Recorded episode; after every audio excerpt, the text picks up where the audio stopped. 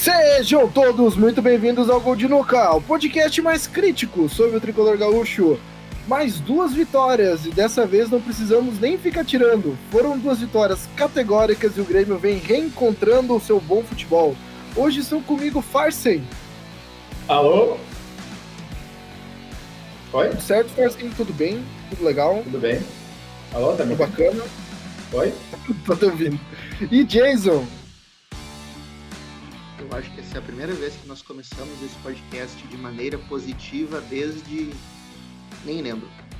Eu nunca A última vez, a última, eu lembro, eu lembro porque eu quero tocar nesse assunto. Não, não lembra, por favor, eu sei o que você vai falar. Não lembra, deixa, A deixa. eu última vez foi aquela vez que a gente teve aquela série invicta antes do jogo com o Flamengo. Não. Lembra? Que daí todo mundo tava ali falando: não, olha como a gente tá bem. Não, olha, o Grêmio vai ganhar de 1x0, vai dar 1x1. E eu fui o único que falei que a gente ia levar uma chapuletada fodida. Porque você É, é tá negativo, bom, né, pessimista. Mas, mas aí, Newton, É, é, aquela coisa. Se tu sempre aposta na derrota, uma hora É. tu não vai acertar, né? É, Pois é, então, gurizada. ah, foram dois jogos: Grêmio e Ceará. O Grêmio ganhou de 4 a 2 pelo Brasileirão. E Grêmio Cuiabá. Grêmio ganhando 2 a 0 pela Copa do Brasil. Vamos falar do Grêmio Ceará, que foi o jogo que aconteceu no final de semana, onde talvez além do Grêmio Fluminense tenha sido a oportunidade que eu pude ver o Grêmio jogar de forma prazerosa. Pela primeira vez no ano, falando bem sincero, porque o Grêmio Fluminense ele foi bom o jogo, mas não foi prazeroso, não foi aquela coisa, putz, que massa assistir esse jogo. Mas o Grêmio e Ceará foi um jogo que eu falei, putz, o Grêmio tá jogando bem, cara. Olha como joga esse negro maravilhoso do Jean-Pierre, né? Putz, muito foda. O que que vocês acharam desse jogo? Acharam que foi tão bom quanto eu tô falando ou foi um pouco menos? Foi. Me empolguei na minha análise.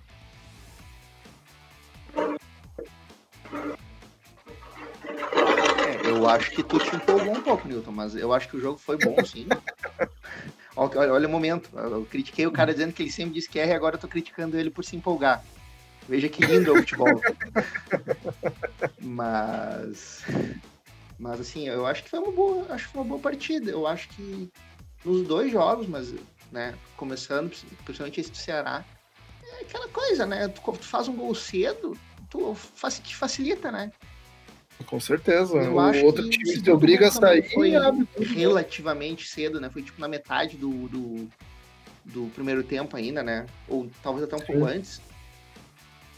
Daí o. Tanto que o Ceará, 20 logo depois, né? fez o gol.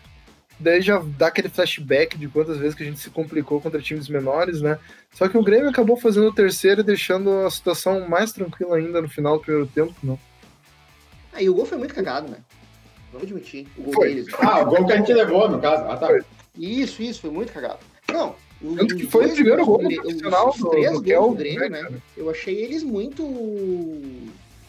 assim categóricos, assim, tipo uma cobrança de falta muito boa, sabe? Um contra-ataque rápido e um não foi um contra-ataque, mas o terceiro gol foi um, Uma uma roubada de bola no ataque que foi muito bem aproveitada. O terceiro. Ah, não. O segundo gol foi uma cobra. Foi não só o contra-ataque rápido, cara, mas eh, a, a, a cobrança, o GPR, o GPR se ligar de fazer a cobrança de falta rápida. isso. bola? Ó, mais do que o contra-ataque. porque, tipo, O contra-ataque em si não rendeu. Os caras já conseguiram tirar, nem- só que os caras conseguiram fazer uma coisa bizarra. Tipo, deu uma puta de uma cabeçada pra frente, a bola deu no, no colega dele. E saiu, o GPR se ligou e pegou, tipo, enquanto os dois ainda estavam meio atrapalhados, e tocou pro Luiz Fernando. Aí foi. Aí deu, se pegou o espaço e. E o PP fez o. Ah, não, esse foi o terceiro. Foi o terceiro gol. O terceiro foi do Diego Souza. É, pro Diego Que Souza, o tá Luiz certo. cara. Fernando rouba uma bola no ataque e rola e o Diego Souza. É, não, exato, é o terceiro que foi esse contra-ataque. É esse que eu tô falando. que Não, o, porque o Luiz Fernando, o gol do PP, que é esse que o. Que o Luiz Fernando. Que, o- que é da roubada de bola no ataque. Que daí o PP toca pro. O, o Luiz, rouba, o- rouba a bola, toca pro GPR, o GPR recebe, toca de volta pro Luiz Fernando, e o Luiz Fernando cruza pro PP fazer o gol, foi o segundo. O gol que. Esse, É, da, o segundo. esse, esse da lateral, que é o gol do. Que eu tava falando do, da cobrança rápida de lateral. De, esse, Então, do Diego eu Souza. não sei mais nada. O Tá, do- mas assim, O o, o contra-ataque rápido é o que importa. O contra-ataque rápido foi o gol do Diego Souza, é da, que foi do lateral. E a roubada de bola foi o Luiz Fernando tocou. Isso aí. Os foi bem isso aí que eu quero estar tá vendo, porque eu tô, eu tô literalmente vendo os gols, tá ligado? E foi exatamente que o, o, o Farsin narrou o segundo gol do Grêmio enquanto eu tava assistindo, cara. Perfeitamente. Que momento. É memória, memória ajuda. Mas e o... é, aproveitando pessoas que ainda tem, né, cara? Ao, aproveitando esse teu elogio ao Jean-Pierre, eu faço mais um elogio ao Jean-Pierre. Como é diferente quando ele tá ligado, né? Nossa, como é outro ele jogador, é né? diferente, né? Quando ele como tem ele vontade, é um né, cara? Quando ele tá ligado. Eu não lembro se vocês se recordam, uh, um pouco antes dele voltar, que ele voltou num jogo, acho que no segundo tempo, e o Renato deu uma entrevista uh, falando que eles tinham tido uma conversa de uma hora e meia e tipo, franca, assim, só os dois. E o Renato disse que explicou para ele, conversou e ele disse: Ah, o Jean-Pierre sabe que ele não tá jogando, sabe por as oportunidades dele e agora ele entende tudo. Tudo que aconteceu a gente colocou pingos nos is. Ele falou assim, tem nas entrelinhas. Não bota no Logo depois o Pierre começou, a, começou a ter oportunidades e começou a jogar muito bem. Cara, eu acho que. Uh, eu não, não sei dá... o que, que eles conversaram, mas. Mas deu certo. Deu Sim, certo. nos jogos, cara, uma coisa, uh, fazendo uma. Como é que posso dizer? Uma análise meio. Uh, de linha do tempo, assim, ao longo, ao longo do, do, do, desde a volta, assim. Eu acho que ali naquela época do jogo contra o Caxias a gente ainda estava comentando do jogo, e um pouco depois eu comentei que eu não sabia se o momento de. Até que ponto era só o cansaço físico dos jogadores ou se era um, momento, um problema de, preparo, de um momento de transição do preparo físico. Não sei, não, não sei se vocês lembram que a gente está discutindo disso. Porque quando é problema de tipo, só do desgaste, os jogadores já começam uma voltagem, começam abaixo e terminam o jogo abaixo também. E aí, naquela época o Grêmio estava começando os jogos bem, e terminando mal. E isso aí é coisa que a gente vê meio comum assim início de temporada. Acho que para a gente distorcer um pouco a percepção agora por causa da pandemia, né? Que, né, é, é, outubro, é novembro, mas é como se a gente estivesse lá na recente chegando na metade do ano na temporada. E o, o, o GPR é um cara que eu não sei, tipo, a gente falou, ah, tá desligado e tal, mas não é. Eu não sei se, se era só tá desligado, se foi só a conversa.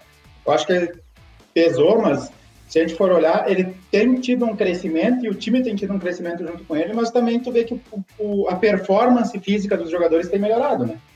Ah, com certeza, o Jean-Pierre, a gente criticou ele no último programa justamente porque ele estava em recuperação física e às vezes estava morcegando muito o jogo, mas agora, com o ritmo que está vindo, dele tá jogando direto, ele está ficando melhor fisicamente e está conseguindo entrar no esquema tático do Grêmio, né? A gente só tem que cuidar porque... O esquema tático, né, que não joga mais no 4-1-4-1, 4-2-3-1, hoje joga no 4-3-3, muito mais incisivo, muito mais direto, voltou a fazer marcação alta, né, cara?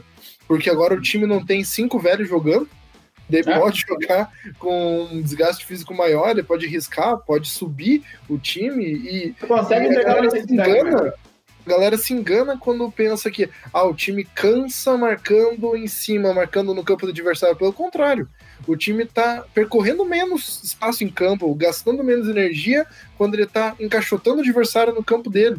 Sim. E ele está forçando o adversário a errar. E é isso que o Grêmio fez em 2017, que ganhou a Libertadores fazendo, que era encaixotando o adversário e sabendo quando correr, quando gastar energia. E o Grêmio está voltando a ter esse timing, voltando a ter essa visão, essa análise do futebol que não, claro, não dá para empolgar. Ano passado a gente empolgou e tomou no cu. E são adversários muito ruins. Não, não digo muito ruins, mas são ruins, né? Se comparar com os próximos adversários que a gente vai ter na Copa do Brasil, que é um São Paulo, jogando muito bem, e um, possivelmente, é. passar um Palmeiras jogando bem também, é um nível muito acima do Ceará e um Cuiabá, né, cara? Então, a gente ainda não teve um teste. Eu, eu fico Mas, um pé atrás porque a gente não teve um teste assim. Eu, eu, concordo contigo que a gente não teve um teste, só que eu, eu lembro que talvez um dos grandes motivos que permita o gremista a, a, a, se iludir até, né? A pensar em coisas melhores, é o fato de que não teve, até agora, nenhum time de se destacando. Ah, com certeza. Esse ano, ao contrário do ano passado, a gente tinha um Flamengo mítico que vai ser contado nas lendas do futebol daqui a uns anos sobre aquele Flamengo de 2019. Ah, esse ano também, não, tem, né, cara? não tem nenhum time fora de série, não tem nenhum time muito acima. Ah, uh, só tem algumas coisas que eu, pra, por exemplo, a comparação desse ano com o ano passado, né, as, as sequências. Uh, esse, ano passado, eu acho que o que atrapalhou um pouco a sequência foi que a, a gente melhorou sem o Michael, e dali a pouco, as primeiras instabilidades, a gente socou o Michael de volta no time. Alô? Sim. Mas isso e... aí sempre vai ser assim. É, o Michael ele vai jogar, ele é, Esse foi um dos grandes motivos que me, que me deixou muito feliz quando o Luan saiu. O que que tu tá falando? Não entendi o que você falou. Isso mesmo. Esse foi um dos uhum. grandes motivos que me deixou muito feliz quando o Luan saiu do Grêmio. Por quê? Porque a, o, o, time pode estar voando. Ou, por exemplo, um outro exemplo aqui do lado é o próprio Inter com o D'Alessandro. O time pode estar jogando muito bem. A partir do momento que o time dá uma leve oscilada, já vão fazer força para colocar o cara no time. Sim, mas o Luan não era o problema do ano passado. Não foi o problema do ano passado. Não, mas o Luan, por exemplo, não, não estaria jogando, tipo, por exemplo, se o time tivesse qualquer coisa, eu ia tentar forçar o ano time do Grêmio, mesmo lá jogando que ele não joga absolutamente nada hoje. Eu não jogava nada. Tendo o argumento de que não, não é bom ter um É a mesma coisa com o Michael. E, por ah, exemplo, outro exemplo é, por exemplo, o Jeromel. Daqui a pouco, o Jeromel não conseguir mais jogar em alto nível. É, e ficar forçando. Acho que vai conseguir ter um zagueiro no Grêmio em paz, enquanto o Jeromel estiver no Grêmio? O Cânimo? não, né? Ah, mas eu, eu que o Jeromel vai ter maturidade pra falar, ó, não tá mais dando, né? Ah, eu acho que ele não tem. Ele não tem interesse em prolongar a carreira dele mais que ele já tá, né? Até porque é, se ele tivesse vindo ficar de, de, dinheiro, ele tinha ficado na Europa, né? Não tinha é, ou tinha pro Palmeiras, ou pro outro time que não É, pro Flamengo, teve é. proposta. Foi um exemplo né? só, gente, mas acho que vocês entenderam o meu ponto. Tá, eu acho que deve entender.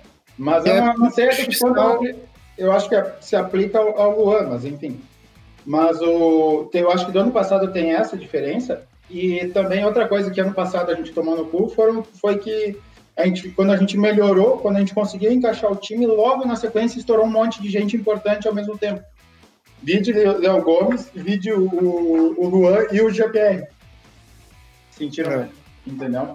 Então, esse ano, por exemplo, a gente está encaixando agora, só que não parece ter alguém que esteja. Talvez o Mateuzinho, né? Que, que possa que esteja numa situação que, de de acúmulo de jogos que possa estourar logo na sequência. É, mas eu, eu creio que o Grêmio tá, tá jogando certinho, não tá exigindo não, muito. Sim, entrando em campo. Eu tô, eu tô, fazendo a comparação com o ano passado, no caso, né? Eu também acho que o Grêmio tá jogando bem. questão que da reju, do rejuvenescimento do time, né? Uma tecla que a gente sim. bate desde 2018. É, mas, mas é que, por exemplo. O Grêmio era muito envelhecido, o time do Grêmio Sabe? Mas ano passado, quais foram. O Grêmio é um time bem mais jovem. Quais foram as lesões? Quais foram as lesões que prejudicaram a gente ano passado? Do Léo Gomes, do Luan e do, do GPR.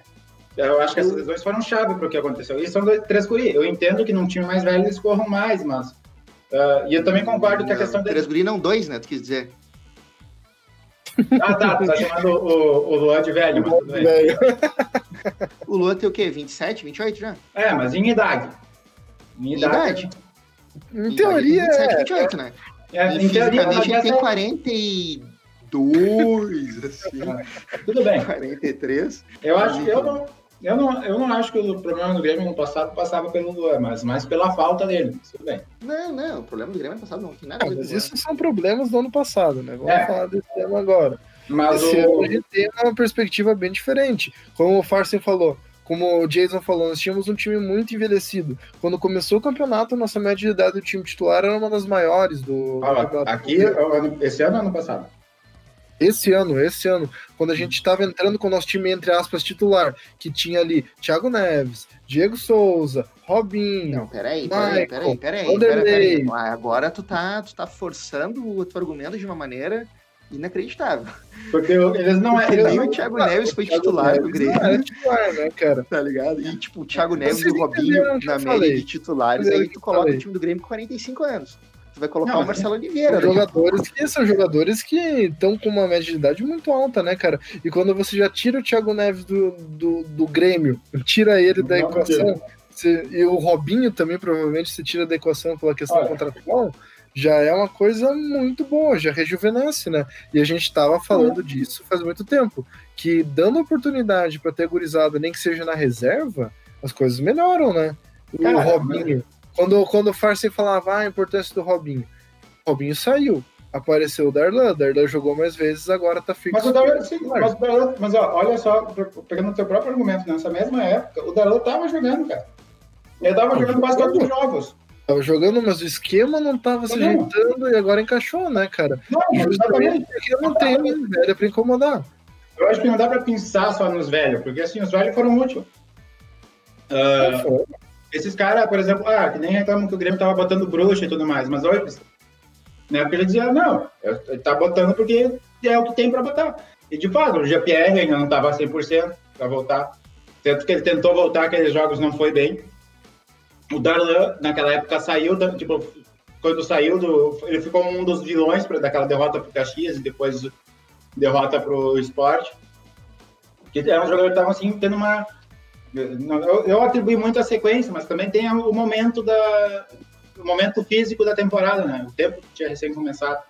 Eu acho O que. fato Assim, de parceiro, o serem time tava nove desorganizado, anos, parceiro, nove. porque o time tava desorganizado em campo, claramente. Ruim, não tinha Não, nenhum. é tu colocar o Matheus Henrique tática, né, e, e o Darlan pra jogar com o Jean-Pierre. Não, Outra com certeza, coisa é jogar com o Isaac. o que eu tô querendo dizer é o um seguinte. tipo de jogo completamente diferente, sabe? Nós tava jogando com os caras mais, ah, mais, ve mais velho também, mas é que ó, tinha o problema que o estilo de jogo, por por exemplo, o jeito que o Grêmio jogou ontem, o jeito que o Grêmio jogou contra o Fluminense, é um estilo de jogo que se não tem, se tu não executa com intensidade, ele falha. Mas então, daí não, Não. tem espaço pra você ter jogadores mais velhos, Não, né? Mas só que não era por ser jogador mais velho, porque o próprio o Diego Souza conseguiu, no início da temporada e ontem, tem conseguido nos últimos jogos, executar ações com intensidade durante o tempo. Naquele. Quase morre, Quase morre, mas consegue. Mas, exato, ele ele saiu, ele Ele saiu do primeiro tempo quase Ele tá fazendo- fora. É, parece que tá fazendo crise asmática. Cara, Mas, o, mas antes, nem isso ele conseguia, entendeu? Eu acho que Sim, é, é um que- todo, não é só. Não dá pra dizer que, ah, que o Renato tava escalando por, por bruxice só e agora ele consertou. Provavelmente ele também enxergava isso que a gente enxerga e ele tava colocando aquilo que ele podia botar naquele momento. Ou não, né? Ou Eu não. acho que sim, porque, tu- por exemplo, assim, ninguém em sua consciência, não importa o quão amigo dos caras que eles sejam, ah, ia manter o Robinho no time se o Darlan estivesse jogando o que tá jogando agora. E ele não tá, e ele tava jogando e não tava jogando isso. Olha, só pra, só olha, pra cara. te corrigir, Não, o, Fa- o Darlan não competia com o Robinho. O Robinho não eu sei que não. como meia. Tá, então. Não, mas eu tô... Tu tá esquecendo, tu tá esquecendo que a gente passou dois anos e Não, mas a gente... André, O Darlan... cara. Tá. Oi? Mas é que o André... Mas o dois André... André, André, dois anos com o teve André, mas- mas- ali do Renato no, no, no período dos últimos dois anos pra gente colocar Mas essas mesmas, sim, mas só que essas mesmas, essas mesmas teimosias, a gente, em outros, nos momentos, na época, né, a gente já discutiu e chegou à conclusão que, por exemplo, André, quem que era a opção do André ao André ano passado? Viseu, O Luciano tá fazendo gol pra caralho, né, mano? sim, só que o, o Luciano não joga, né, a gente tentou botar ele de centroavante um milhão de vezes, a gente já discutiu, não funcionou aqui. Quando o Luciano foi pro... Quando a não gente- vamos, É, vamos nos ater ao. A passado. gente vai É que- discutir os dois- dois jogos, a gente tá discutindo ano passado, né? Não, é que a gente- nada. não, é que a gente começou, é que vocês, vocês Não, não, que mas eu disseram que... sei não- que a gente começou, Farsa, que a gente não precisa seguir. Tá, mas não, mas vocês não podem fazer um. Não, não, vocês fazem um ponto, tem que tipo, discutir o ponto, né? Vamos enfim, continuar falando de outro ponto que, que eu coloquei como destaque aqui do Grêmio Ceará. Ah, o Diogo Barbosa. O Diogo Barbosa, nesses últimos dois jogos, eu vejo uma evolução, cara. Eu, eu acho que ele tá longe de ser o lateral que eu gostaria de ter, mas só que quando comparado com o Cortez, o cara é um monstro, né? Um Roberto Carlos quando comparado com o Cortez. eu é Ele joga, O cara Eu joga acho no- que o Diogo Barbosa, ele jogou bem contra o- esse último jogo, contra o Cuiabá, mas contra o Ceará, ele foi assim, olha, lastimável. É, foi ok. E ainda, ainda, se- ainda Não, não, sendo não, não, ele foi mal, ele- mal. E ainda assim foi Mal. melhor que o Cortez. Assim, eu Mesmo não sei. mal, Eu, eu vendo o Cortez ali no jogo, eu imaginaria uma tragédia, tá ligado? Assim, eu vejo. Ia ter tomado pelo menos um outro gol e ia ter tomado sufoco. Cara, o Diogo Barbosa, eu acho que tá. Não sei, eu, eu concordo que ele tem crescido. Quando ele tava no Palmeiras, em 2018, eu tenho um amigo meu que é palmeirense aqui, no, que trabalha aqui no, no hospital e tal, e eu até brincava com ele se ele não queria trocar o Diogo Barbosa pelo Maicon de Mano. Porque eu, eu tava achando ele um bom. Eu, achava, eu tinha, fazia alguns jogos bons, assim, eu gostava da performance dele. E aqui no Grêmio eu ainda não tinha visto ele. Não tinha visto ele jogar do mesmo jeito que eu tinha visto ele jogar no Palmeiras. Mas. ah, esses dois últimos jogos, acho que ele melhorou. Eu acho que ele ainda se perde um pouco nas firulas, assim, é meio bobado, meio. Mas eu, eu tenho visto um crescimento, eu tenho, tenho achado melhor o rendimento dele, assim. Até Sim. consistência, movimentação defensiva e tudo, eu acho que é coisa de ritmo mesmo, tá pegando ritmo. O que eu me preocupo é que agora a sequência, né? Tipo, esses caras estão bem, só que, tipo, vão querer esticar a corda demais e pode começar a pode começar a virar problema, passar do ponto. Eu acho que, por exemplo, esse jogo contra o Corinthians me preocupa. De jogar com titular, jogar com. Com, com o Tem que saber preservar, né? Tem que saber Ah, preservar. E o jogo Mas é- contra o. Vamos começar o jogo contra o Cuiabá, então? Já que não falar sobre Cuiabá. Ah, a gente já falou Cuiabá. 4x0. Porque eu achei o jogo Vamos contra o. Achei o jogo contra o Cuiabá um jogo, olha. Tudo bem que facilita tu fazer o jogo antes dos 10. O, o jogo, fazer o gol antes dos 10 minutos do primeiro tempo. Mas eu queria daí destacar esse primeiro gol, porque, um, é um cruzamento do PP. Eu acho que o PP não tinha marcado, ninguém tinha marcado um gol do cruzamento do PP ainda. Não sei, não tem, não tem esse dado. Não, Não vou saber lembrar. E foi um, é lance muito semelhante a alguns cruzamentos que o Everton fez pro Diego Souza. Na verdade, não é muito semelhante a alguns. É muito semelhante ao cruzamento que o Everton fez para o Diego Souza em eh, início desse ano no primeiro Grenal, que foi 1x0. É muito semelhante ao cruzamento que o Everton fez para o André na Copa do Brasil ano passado. Sim, não, mas é que assim, o André André, Coutinho. eu só lembro desse. Mas, por exemplo, com, pelo Diego Souza eu lembro contra o Grenal, eu lembro do jogo contra o Novo Hamburgo, foi assim também. Eu lembro de mais uns dois, assim, perdidos. Não, contra o Novo Hamburgo não foi Assim, cruzamento do, de do puxar a bola para a direita e cruzar, Cruzar de pé por dentro. trocado e pro meio Cruzar da área e o dentro, Diego sim. Souza empurrar de cabeça. O do Novo Hamburgo não foi o do Novo Hamburgo não foi o cruzamento do no segundo pau do Cortez? Não, porque nem o Cortez jogou esse jogo. Tá, Era o então, mas Guedes.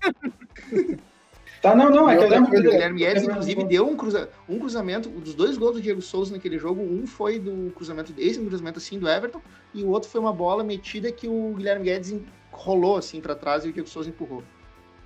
Hum, E uma tá. coisa bacana que você ressaltou, Jason, do PP tá fazendo esse cruzamento, que não é tanta característica dele, mas só que foi, foi uma coisa diferente que ele tá usando de recurso, é que o próprio Diogo Barbosa, ele conseguiu abrir o lance, fazer a penetração na área, puxar a marcação e deixou o PP livre.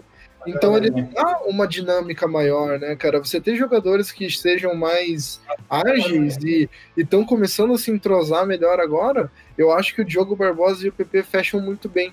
E essa dupla vai conseguir trazer algumas alegrias pro torcedor gremista.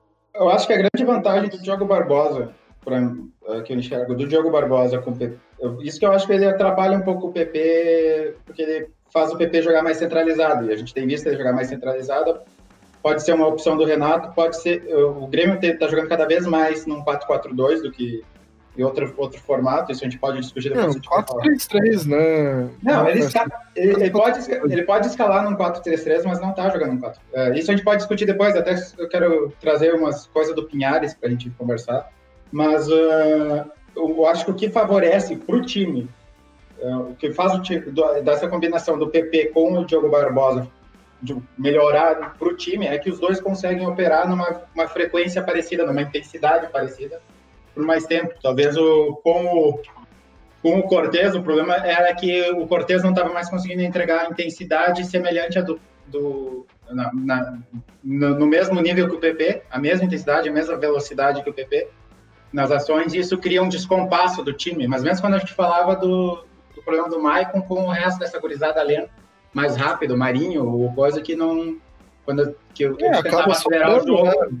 É, acaba sobrando, tu tem ali Darlan e Matheus Henrique jogando junto com o Michael, né, cara? É. Tu não tem como aceitar isso aí no futebol de hoje em dia mais. É, pois é, porque o time todo precisa estar numa, isso, numa vantagem. Né? No, no Michael, o finado, né? Vocês perceberam que ele deu uma, uma... Desapareceram com ele? Não, até, até as, as próprias declarações, né? É. Tipo, a, não, não só dele, a declaração de todo mundo. Ninguém vê alguém falando, não, o Maicon, né? Quando o Maicon voltar. Eu vi ontem no jogo a galera de São Paulo comentando, é, não, o Maicon fisicamente bem é diferenciado. É, é sempre, é sempre a mesma conversa. Os caras não Caramba. Mas pensa. Os jogos que ele vê, os, jo não, os jogos que eles veem do Michael, vai, Michael tá mal, eles pensam que é porque não tá bem fisicamente, e eles acham que, ah, tá, ele devia estar tá melhor fisicamente quando as pessoas falaram que ele tava bem, então deve ser por isso que ele jogava bem mas isso é o que o Farting tá falando já faz tempo, né, cara? Sim. O Grêmio precisa desopilar do Michael, precisa desapegar, cara. Deu. Sim, senão, senão a gente fica forçando os caras a jogar de um jeito que não, não é o melhor jeito pro nosso time, né? É. Olha, olha o que, que o Matheus Henrique estava fazendo. O Matheus Henrique está se apresentando pro jogo, cara. Ele, não, não. ele, ele inverte com o Derlan aquela função de vir buscar a bola na defesa e os dois eles vão trocando. Tipo, uma hora o Derlan vem, puxa, pega a bola da zaga, leva, outra hora o Matheus faz essa mão, mas eles não ficam rodando, não ficam parando, ah. não tenteiam a bola que nem o pessoal acha bonito, mas atrasa o jogo. É, pisar na bola é perda de tempo, é um segundo que você perde, né? Tem que tocar de primeira, tocar de, de chapa, dominar já acelerando a jogada. Coisa que o, o próprio Jean-Pierre faz muito bem isso daí do toque de primeira. No jogo contra o Ceará, ele começou uns três contra-ataques, que eu tenho certeza que se fosse o Michael no lugar, ele teria perdido a chance de começar Porque o contra-ataque. Ele ia pisar, ia pisar na bola. É aquele, segundo, é aquele segundo do contra-ataque que vai para que vai pro jogador ofensivo que daí consegue fazer o gol, né, cara? Consegue ele deu umas metidas pro PP, ele deu umas metidas pro PP, umas metidas pro próprio Diogo Barbosa ali no canto que foi o próprio Ferreira. O Cuiabá também, né, cara? O cara, o, o cara é muito bom. Ele o tem Luca, uma na cabeça. O Lucas Silva, né, deu uma puta de uma enfiada pro PP ontem, né? Que ele, não, pela direita, assim, que ele fez um facão, que foi coisa de, de filme. O Lucas, assim. Silva é um cara, o Lucas Silva é um cara bom no plantel, né, gurizada? Um cara que não tem muito como reclamar. Ali ele alternando entre reserva, titular, ele é bem lento, né? Parece que tá sempre carregando um, uma patrola nas costas, mas. Eu, eu acho cara que... que. Até não acho que tô lento. Eu acho que eu não sei. Não, não, não ele é. Fisicamente ele é lento e ele tem muito pouca explosão. Esse não, é um muito sério. ele, Por exemplo, se ele pegar e explodir, tipo, tentar driblar o cara e ganhar na corrida, ele não consegue. É, Podem cuidar. Sim, mas é, é, é que, de novo, ele pode não ter explosão, mas isso não quer dizer que ele seja lento, entendeu? Ele pode ficar parado, mas isso não quer dizer, ele pode ter menos mobilidade, ele pode, isso não quer dizer que ele seja lento. Isso que eu quero dizer. O cara pode. Então, o que é velocidade? Velocidade. não, velocidade é a velocidade que ele consegue desempenhar na hora de correr quando disputa com um cara. Ele pode conseguir. É que o Farsen está dividindo entre velocidade e aceleração. Ele está falando é. que a aceleração do, do Lucas Silva pode ser lenta, mas como uma carreta, ele pode embalar. Não, não, é. Vocês lembram do, vocês lembram do Pereira? Você tem que pensar que Pereira, aquele zagueirão do Grêmio, de 2005, 2006. Ele Pereira, né? Não, é que uma bola longa, ele pode conseguir alcançar o cara, entendeu? É isso que eu quero dizer. Ele Vocês pode... lembram do Pereira, né? Lembro. Sim. Sim. Cara, a explosão dele era nula, velho. Só que no momento que ele engatava a terceira, é, então. ele ia. Ele não é sério, porque ele era né, grandão, tinha aquelas pernas compridas, tá ligado? Aí parecia que ele não ia chegar e do nada o louco engrenava, assim. Isso é um negócio, tu falou das pernas compridas, aceleração e lento, é um negócio que é, fica bem, tá ficando bem evidente. Vocês talvez já tenham percebido, mas tá ficando mais evidente do GPR. Porque ele, todo mundo diz que o GPR, eu sempre defendi o GPR e todo mundo diz que ele é lento, que não sei o quê, não sei o quê. Ele só parece lento, mas ele tem uma passada tão larga que ele compensa. Tem um lance, eu acho que antes do antes do, do primeiro gol do Grêmio, no, no início, na origem desse lance do primeiro gol do Grêmio, é uma bola que começa um contra-ataque, a bola vem parar aqui no lado, na ponta direita, tá ligado? O PP puxa o contra-ataque, a bola vem parar aqui na ponta direita, e o GPR, tipo, tá vindo assim, e o zagueiro, o lateral do Cuiabá também tá correndo atrás da bola, e o GPR parece que tá indo muito mais devagar, mas tu percebe que ele tá chegando mais, vai chegar antes do cara na bola.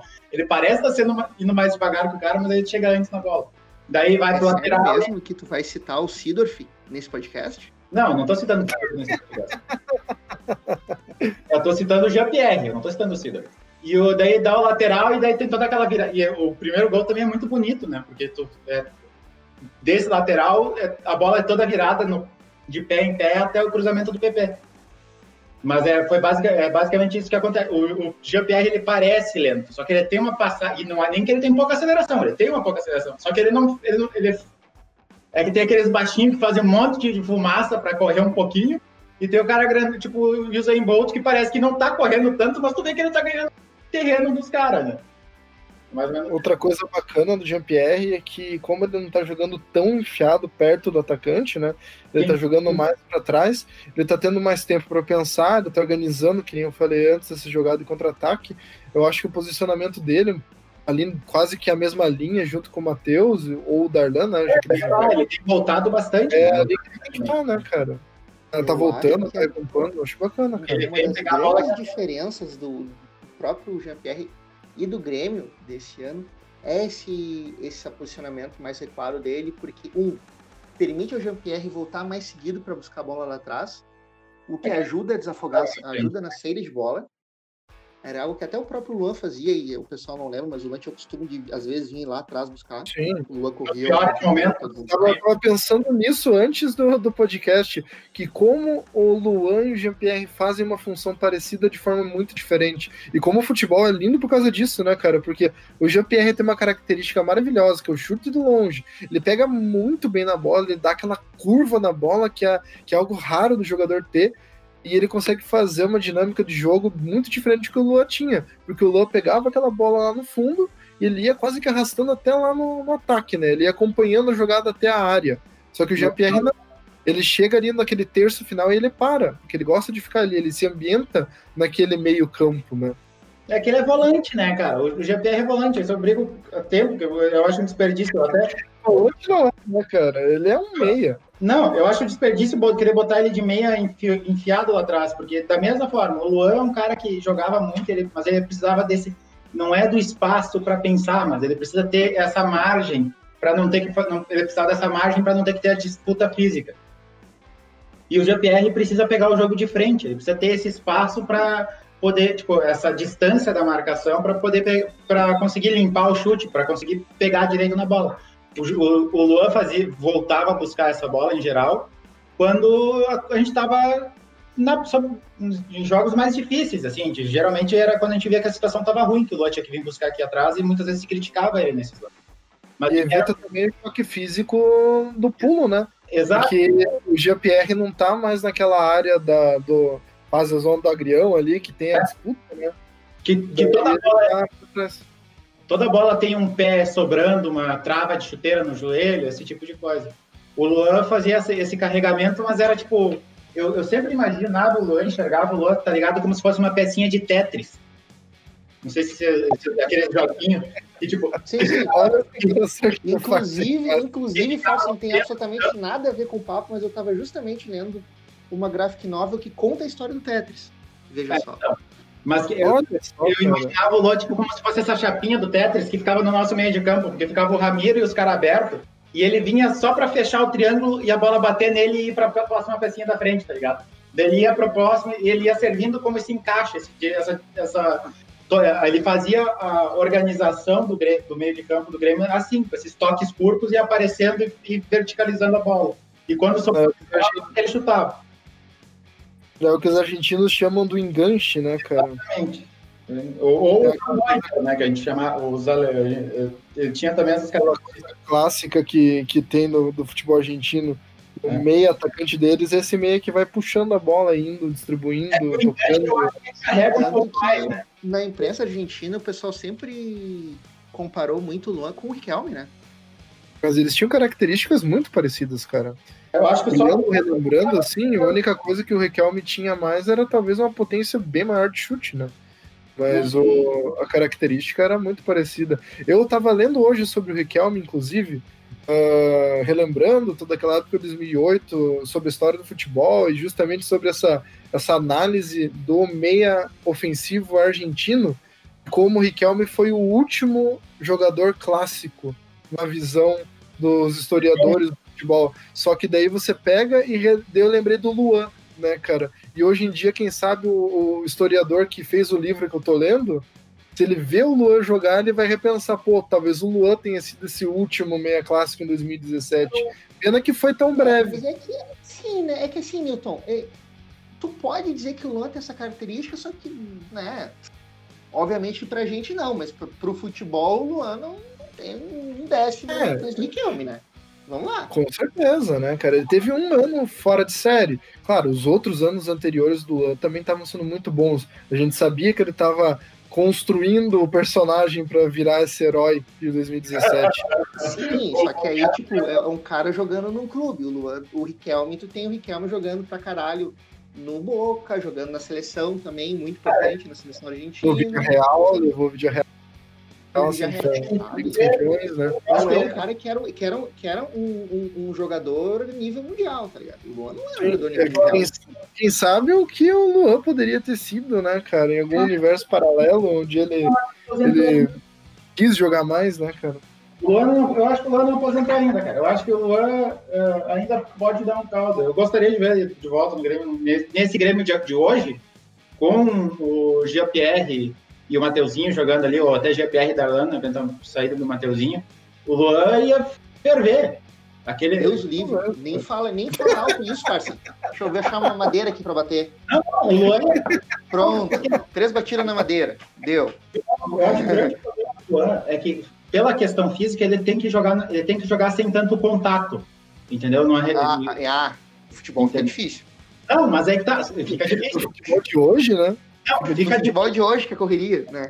Fica, não, não, tenho certeza que se tu conseguir uma máquina de tempo e jogar não, não um em 1965, ele se destaca. Não, não, não, não, Pode deixar eles lá. Não, não é. Eles vão ser craques.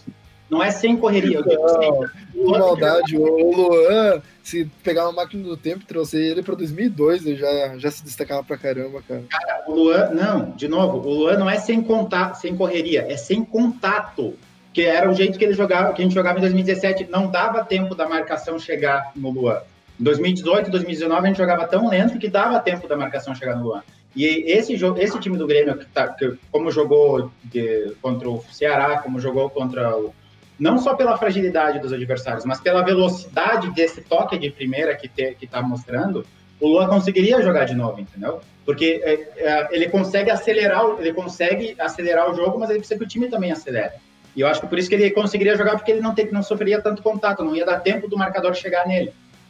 Não pela velocidade e... E sobre as comparações assim, falando em contato, fiquei imaginando o Luan envolto em papel bolha, tá ligado? A galera. Não, entendeu? É, correndo. Não, é tipo o jogo, é que tipo, o Grêmio jogando em 2018 era aquela coisa, a gente jogava contra uma linha, tipo, não, aprove... não tinha espaço entre linha pro, Mar... pro Luan jogar, porque a gente jogava com os volantes lá em cima e a gente saía muito devagar. Mas o, sobre as comparações, por exemplo, até eu queria usar isso como gancho para trazer a discussão do Pinhares porque, assim, tem três tipos de meio campo, meio clássico. Tem esse enganche, que é, seria o cara que, do Riquelme. Eu acho que a diferença pro Luan, do Riquelme seria mais é, que o Riquelme carrega, carrega que o enganche ele pega a bola e ele carrega ele a bola até a intermediária e aí ele distribui. O Luan ia distribuindo ao longo, já, já pegava, tocava, se apresentava e tocava. Era mais parecido com, com o Randeuter, que a gente fala, o leitor entre linhas ali, o, Thomas Miller. A gente da... fala?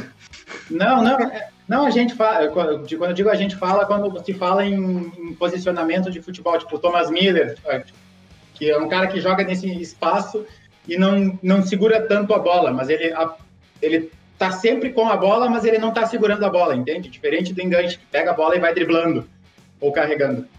E tem um outro tipo de meia armador que é o mesala, que é o meia ala, que chama, que é mais ou menos o que o Alisson tá fazendo no, faz no Grêmio, ou, ou como o Everton Ribeiro joga no, naquele 4-2 clássico, que tu não tem o, o, o, losango, mas que tu tem os dois volantes e os dois meias em linha, só que mais aberto.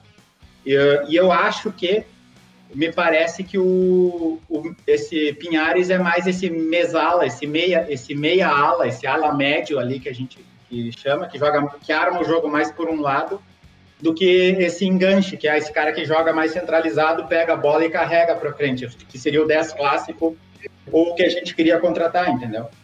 Eu não chegou a assistir o jogo dele pela seleção do Chile? Eu assisti, eu assisti o compacto, assim, cara. Eu assisti o compacto, não consegui achar o primeiro tempo inteiro. Mas uh, eu não sei, eu fiquei um pouco preocupado, não sei até que ponto é o Chile, até que ponto. Porque, de novo, os, é, não só esse jogo do Chile dele, eu fui atrás de uns outros jogos mais antigos na, na, na, na universidade do Chile e ver, ele joga muito pelo lado direito, ele não joga centralizado como, por exemplo, se a gente jogar num 4-2-3-1, ele não pode ser esse, esse cara central na, na, linha de três porque não parece ser, pelo menos, ele parece ter esse cacuete de jogar mais aberto, mesmo no União Espanhola, que é onde ele jogou com o Churin lá, ele jogava também, só que pela, ele jogava aberto, mas pela esquerda. É, eu vi algumas críticas no Twitter sobre o Pinhares ali, que a galera do Chile chama ele de jogador de time pequeno, né? É um jogador que quando pega uma camisa mais, mais tradicional, ele acaba sentindo um pouco. É, mas é isso que dizia, a gente falava do Marinho também, né? Se bem que o Santos hoje é meio que um time pequeno. É, e, né, e, e, aí? Não, eu sei, eu não tô, eu não tô dizendo que não seja. Mas eu assim, dizendo, uh, eu, eu, eu, pequeno, não vou, time joga pra... eu não vou simplesmente avaliar um cara que não jogou. Deve ter treinado dois, duas vezes com a galera, três no máximo. Ah, de forma alguma, já tá tentando, tá tentando pensar no que, que pode vir, né? É, não, a gente não tá avaliando ele, a gente tá fazendo considerações uh, Assim, eu, pelo pouco que eu vi dele, ele parece aqueles meias muito mais aquele meia de, da correria da ponta, do drible, tá ligado? É isso que a gente tá falando, é um mesala. Sim, do que um cara que realmente vai parar e pensar o jogo. Agora, só que ele foi. Ele é, como ele é, tipo, opção, e claramente opção, sabe, de, de entrar no segundo tempo, talvez tapar um buraco em algum jogo do Jean-Pierre não, assim, eu não acho. Aí que tá. Eu não acho então, que ele vai assim, jogar. Beleza. É pro elenco, né, cara? É, é uma contratação útil, é que nem foi o Gaston ali, o, o Gata. Foi uma contratação. Gata Fernandes. Tipo, não jogou muito, não jogou muito, mas tava lá, né, cara? Não deu certo, não deu certo, mas tentaram ao menos, né? Não, não é boa. É boa. Bom que eles arriscam. É, saiu um pouco do óbvio. Mas ele meio que foi vendido como um camisa 10. E, de novo, ele não parece ser esse camisa 10. Talvez. É, óbvio, o TDD pode ter identificado qualidades nele que ele possa jogar render mais de 10. Isso a gente não sabe, acho pouco provável. Mas eu acho que eu já tinha comentado até no outro podcast com o Newton e contigo que uh, eu fico com a impressão que o Renato está mudando, não tá, não tá, não, não vai seguir nesse modelo de não só do 4, 4 de 4 2 3 1, para o 4-3-3. Ele está dando indícios que ele vai mudar para um 4-4-2. A gente já defende assim. Oi? Vamos ver. Vamos é. ver. É, qualquer tipo de alternância tática é bacana, né, cara? A gente já defende assim. E até essas contratações do Churim, do, desse Pinhares ali, o próprio Alisson pode fazer isso. Tem um pouco mais essa característica de meio meio pela meia direita ou meia esquerda, né? Vamos ver. O PP PP jogar mais centralizado e tá caindo mais para os lados também, né? Para os outros, pro lado para já encaminhar para o encerramento desse programa mais curto, que são só dois jogos. Uh, o que, que vocês esperam no jogo contra o Corinthians e o que, que vocês esperam no jogo contra o Guarani nas oitavas de final pela Libertadores da América? Só a vitória importa, o resto é, é protesto no, no, no aeroporto. Vamos lá. quero saber. Não ganhar do, do Corinthians e, e, jogar com os titulares, eu não quero saber.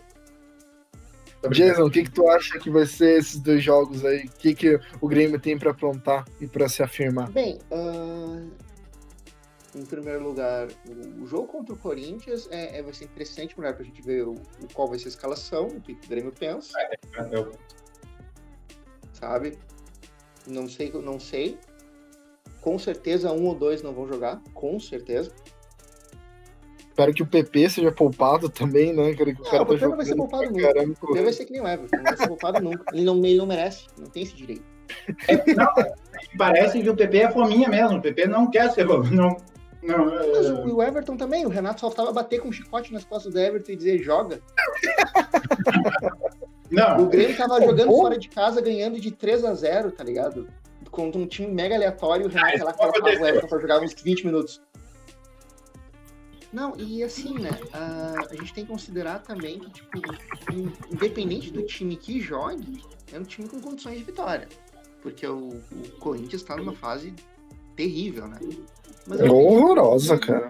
Ah, mas têm seguindo melhorado, né? Seguindo o, o, o que ele tem mantido, por exemplo, o Jeromel não joga, obviamente, vai jogar o David Braz e o Tonhão. Ah, ele provavelmente vai colocar o Orejuela para jogar, até pro Vitor descansar um pouco. Eu imagino que ele vai colocar o Cortez também para jogar. eu Também acho. Não me O oponho. Lucas Silva. Provável, provavelmente o vai Lucas porque O Silva. Matheus Henrique também é um mara- cara das maratonas, né? Ele sempre- nunca Pode botar até o Darlan, né, cara? Esse eu jogo ele pode colocaria, o até Darlan, eu colocaria o Darlan. Eu É, ele pode botar até o Lucas Silva e o Darlan. É, mas Eu- eu- a- mantendo, eu acho que o Renato vai colocar o Matheus Henrique. Vai colocar o GPR. Vamos surpreender Eu acho que não vai jogar o o GPR. É capaz de botar o, O o, Luiz o Fernando, Pinhata. eu acho que o Renato tá gostando do Luiz Fernando na ponta direita. E Eu também. Ah, mas o Luiz Fernando tá bem, Eu cara. também. Tá bem. Ele, ele está se tornando o meu favorito por posição. E vejam que semana passada eu sequer lembrei dele. pra você verem que no futebol o mundo dá voltas, ele capota. O que que duas assistências bem dadas não fazem na vida? Não lembrava que eu não tinha lembrado dele. Vamos, vamos ser realistas, né? É, não, eu, eu lembro que eu comecei a falar, eu, opa, tem Luiz Fernando, cara, eu me esqueci. Ah, é, tá Mas, certo. tipo, começa que Ah, então eu, defendi bastante o Fe- eu defendi bastante o Ferreirinha semana E eu passada contra o terrível crítico, mau caráter do Farsi, Eu não sei. que quer colocar o guri pra baixo. Só que o rapaz não se ajuda também, né? é, e eu que sou terrível, né? Eu que tô querendo botar o dedo pra baixo. O cara joga, é aquela, coisa, é, aquela coisa, né? O cara joga mal por tua culpa. É, Tu não, que eu, não tá, eu que tu que tá corneteando ele tá atacando o psicológico dele. É, é, é, eu, eu só falo dele no, no podcast, assim, que tem um, provavelmente ele escuta o podcast. né? Tem uma baita Ah, eu repercussão. Depois uma daquele vídeo que ele gravou, gravou, gravou junto com o empresário dele, eu tenho certeza que ele consome tudo Ah, é, envolvido a ele. pode Com ser. certeza absoluta.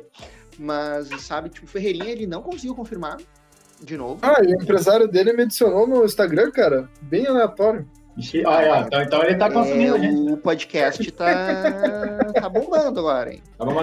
É, a gente podia. Vai saber, né, cara? Daqui a pouco É. o Michael vai começar a mandar indireta pra gente no Instagram. É. Eu não vi. Luca aí. É. Eu não sei, eles gostam do tempo que o Grêmio fazia gol de nuca e ganhava gauchão com gol feio. Ô, inclusive, dá um abraço pra Dani, que, que, que man, linkou nosso podcast pro Jeremias Werneck, lá da, do UOL, que é um baita jornalista. Se você estiver ouvindo, um grande abraço. Você é uma das únicas fontes confiáveis que a gente usa aqui no podcast. Enfim. O... Mas é, tem ele, tem o Gabardo, que é um cara que a gente, em geral, não dá pra desconfiar quando fala. Tá, gente, gente. Tá, vai, vai. um Abraço pro voltar, Gabardo também. Tá, mas, mas vo- vo- volta, volta. Não, não, não deixa, não, não deixa. Pô, fugir eles, o convite, né? a Não, gente tá peraí, falando. O, o Fica o convite para eles participarem, se eles quiserem, né? Você tá sempre aberto, eu acho. E provavelmente Churin no ataque, né, Jason? eu que- na- no podcast? Pá, a gente podia convidar o Churim para participar do podcast. Que que Não, porque a gente não vai entender ele, porque ele deve falar só espanhol por enquanto. Mas a gente dá um jeito. Bota o Google Translate. Ah, mas, tipo, o. É, provavelmente vai ser o Luiz Fernando, Churinho e Pepe. Eu acho que não vai fugir muito É. disso. Talvez Eu- Paulo Vitor no gol. Paulo Vitor no gol, eu acho. Olha, faz eu, É um que time não joga, que né? totalmente consegue ganhar do Corinthians, né, cara? Um time Sim, que é, dá o Paulo pra- Vitor, dá Orejuela, tranquilo. Tonhão, Braz, Cortez, Lucas Silva, Matheus Henrique, Jean-Pierre, ah, Luiz Fernando, Churim e. Dá, Eu acho que é um dá. time bem competitivo. dava para começar o jogo com o Kahneman, né? Porque ele ficou, ele tirou uma folga de umas duas, três semanas. Mas o Kahneman sempre É, tira folga dá pra junto com o dar- Jeromel. Eles não podem ficar afastados muito. Não, mas é só para pegar o Não ritmo. sei Saudades. porquê, não sei porquê, juro. Mas é. É eu saudades, até cara. sou contra saudades. isso. Os caras Até para os pegar, caras saem, do- tiram folga e vão ficar juntos, ju- fora pra um do ritmo. Não, mas é que a dupla de zaga tem que ser entrosada, isso eu não reclamo, tá, tá ótimo. Tá, tá. Mas o, o Guarani, Guarani. Paraguai é o seguinte, uh, eu não sei há quantos anos o Guarani do Paraguai, eu não nem vi jogo deles. Então acho que é meio absurdo comentar. Mas eu. Também acho, cara. Mas assim, não honestamente, eles não devem ser muita coisa nossa. melhor que o Cuiabá e que o Juventude. Não, não, peraí, calma. Peraí, peraí, tu tá comparando um time, por pior que seja a Libertadores, tu tá comparando um time de oitavas de final de Libertadores, que é um dos principais times do seu país, por pior que seja o país, que tu pode fazer, com a Série B do brasileiro. Eu acho que você tá superestimando a Série B do brasileiro. Eu acho. Não, eu acho que não, não, cara. Eu acho, que, eu, assim, por exemplo, o Campeonato Paraguai tem nível Série A do brasileiro? Não, Mas né? é que nem a Série A do brasileiro tem nível de Série A do brasileiro, cara. A gente pode dividir Série A do brasileiro em três, em três, em três níveis tranquilamente. E ainda assim não tá assim. Três, ok, não, não, beleza, parceiro. Ok, teu ponto. Três níveis. Paraguai tá aqui no terceiro nível? Não, deve estar tá no. Talvez no segundo. Eu não, não hum, acho que. Acho muito. Assim, ó, eu não acho que o Guarani. Não, por exemplo, se fosse uma oitava de final Guarani e Bahia, eu não me surpreenderia de ver o Guarani desclassificar a Bahia. Pode. Eu me surpreenderia bastante, cara. O, o, o Guarani Botafogo, então nem brasileiros tem a, tem a tendência de se cagar no meio do jogo internacional. É. As pessoas podem perceber isso. É meio então, bizarro, assim. Então, Pode me dar, é engraçado até, tipo, ah, chega, sei lá, o, o Bahia tá tri bem, ele vai jogar contra o Sol, Sol do Paraguai, Sol tá da América. Sol da América. E perde. E tu fica, mas por quê? É. Não, porque perde. Mas aquela eterna, aquela sério, eu acho que aí, eu acho que do Ponte Preta e Lanús, né, cara? Ponte Preta tava jogando futebol, eles cagaram tudo. Não, e o. Mas assim, uh, só voltando, eu acho que sim, até porque eu, como eu falei semana passada, eu acredito que tanto Cuiabá quanto Juventude são excelentes times de futebol e estão pelo menos no mesmo nível da galera de, da turma de rebaixamento do brasileiro. Pode pelo ser. menos. Faz sentido, considerando que eles estão na zona de, de, de ser promovido ali. Mas tu olha o Atlético Paranaense, que é um dos piores times, que também está nas oitavas do, do, do, da Libertadores, que estava todo cagado, já está tá ali no meio da tabela da primeira divisão. No, se tu comparar com o Atlético Paranaense, eu não entendo, mas uh, com, com, a, com o Cuiabá e o Juventude, eu acho difícil. Com a América, talvez. Eu, eu concordo com a comparação do, do, do Jason. Uh, só para os nossos ouvintes aí, o Guarani nem longe disso, tá ligado? Ah, eu, é um time eu, bom, eu, é um time que né, é competitivo, cara? mas honestamente é um time abaixo que o Grêmio tem que vencer. Ah, eu com todo respeito. É, não vou ter medo do, do Guarani, assim como ano passado, quando a gente foi jogar contra o Libertar. É um time que tá, tinha alguns jogadores conhecidos? Tinha. Tava praticando futebol bom na primeira fase? Tava, mas eu não tava com medo dos caras. Eu sabia que o Grêmio ia suar mais do que achava que ia suar.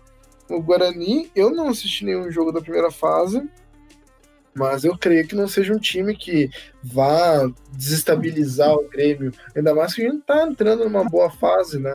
Ah, Só que Libertadores é Libertadores, é sempre difícil, né? Assim, o, o, a, e, e, outra, é mata-mata, cara. E assim, o, o, o Universidade do Chile era um time que só ganhou um jogo, dois, na verdade, conseguiu ganhar um segundo jogo. E é, deu uma camaçada de pau naquele, na gente naquele jogo lá, que tomou os 2 a 0 E também não é um time que, tá, que nossa, brilha os olhos de qualidade do time. Mas eu acho que vale muito dia. E o, aquele jogo. Mas assim, assim eu, eu, eu entendo o teu argumento. Só que aquele jogo de universidade. com o time que jogou contra a Universidade, a Universidade Católica. É, foi muito culpa do Grêmio, né? Não, não, eu concordo, cara. Eu concordo. Eu acho, por exemplo, aquele jogo a gente jogou tão mal, a gente, eu, eu, eu já tinha falado uns dias antes que se a gente fosse jogar com o time titular contra o Fortaleza, não adiantava ir para lá jogar, era, era melhor nem ter ido jogar no Chile, tipo, era melhor perder por WO. E meio quase foi isso, foi só 2 a 0 mas a gente ficou com o Jeromel lesionado por não sei quanto tempo. Mas o. o enfim. Eu, eu, Ué, Jason estava falando aí. Enfim, uh, estava falando sobre o Guarani. Eu não falei nada. Oi? E é isso aí, gurizada. Ah, eu não falei do que, é... eu acho do jogo.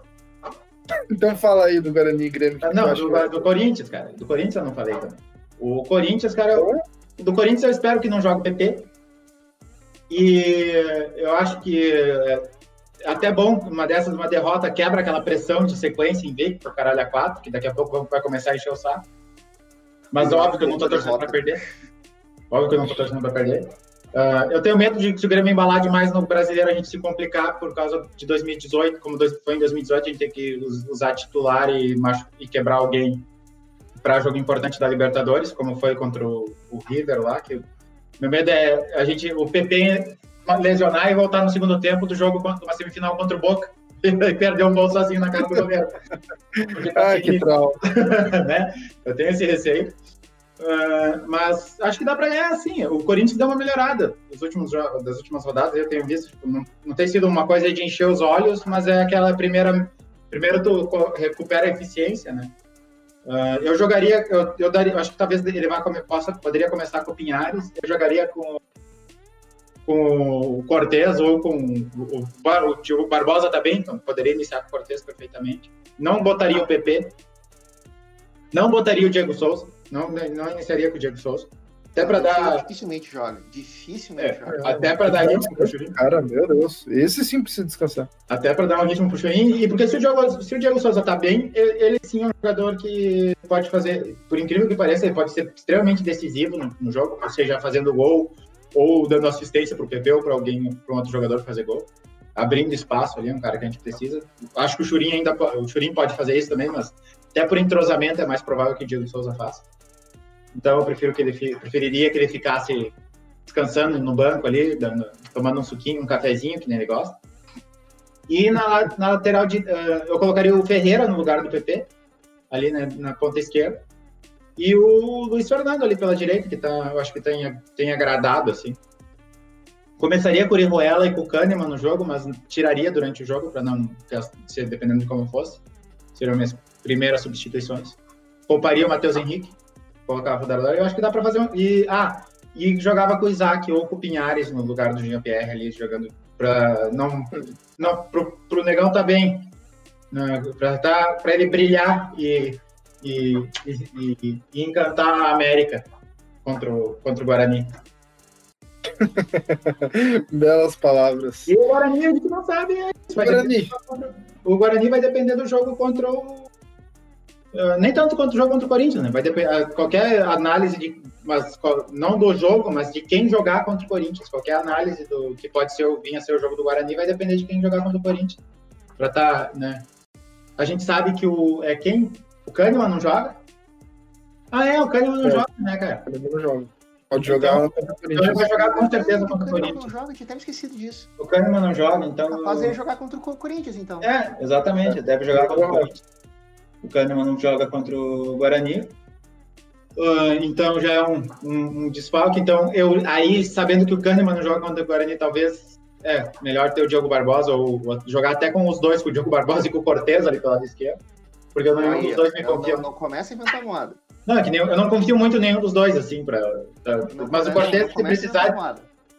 O, o, ah, outra coisa, é o melhor momento, uma coisa que tranquiliza agora é saber que o Marcelo Oliveira não tá mais, né?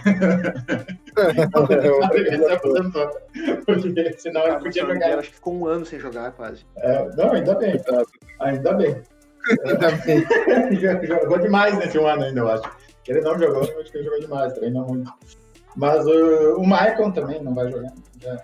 Não, é. tem muito, não tem muito que se inventar para esse jogo. Dá para ficar mais Sim. tranquilo. Só é... jogar com seriedade, não menosprezar o adversário e entrar fervendo. É, concentrado, né? Isso aí. Se o GPR jogar o que jogou nos últimos dois jogos, a gente tá eleito. Tá tranquilo. Tá eleito? Não, sem tá segundo eleito. turno? sem segundo turno. então, gurizada, querem dar um tchau aí, mandar um abraço? Tchau. Um abraço. Vamos eu lá, vou então. imitar o Fácil tá porque eu tô com fome. Então, tchau, um né, abraço cara? pra vocês. Beijo na bunda, segunda. Gurizada, muito obrigado. Nós vamos fazer o podcast assim com mais frequência, né? Até porque semana que vem tem esses dois jogos e na outra vai ter quase quatro jogos. Então. Gravar o podcast sexta. Vou tentar fazer algo mais, mais frequente, testar esse novo formato. Uh, obrigado pela sua audiência e um grande abraço. Falou, Tricolor! De Espanha. Até! Até!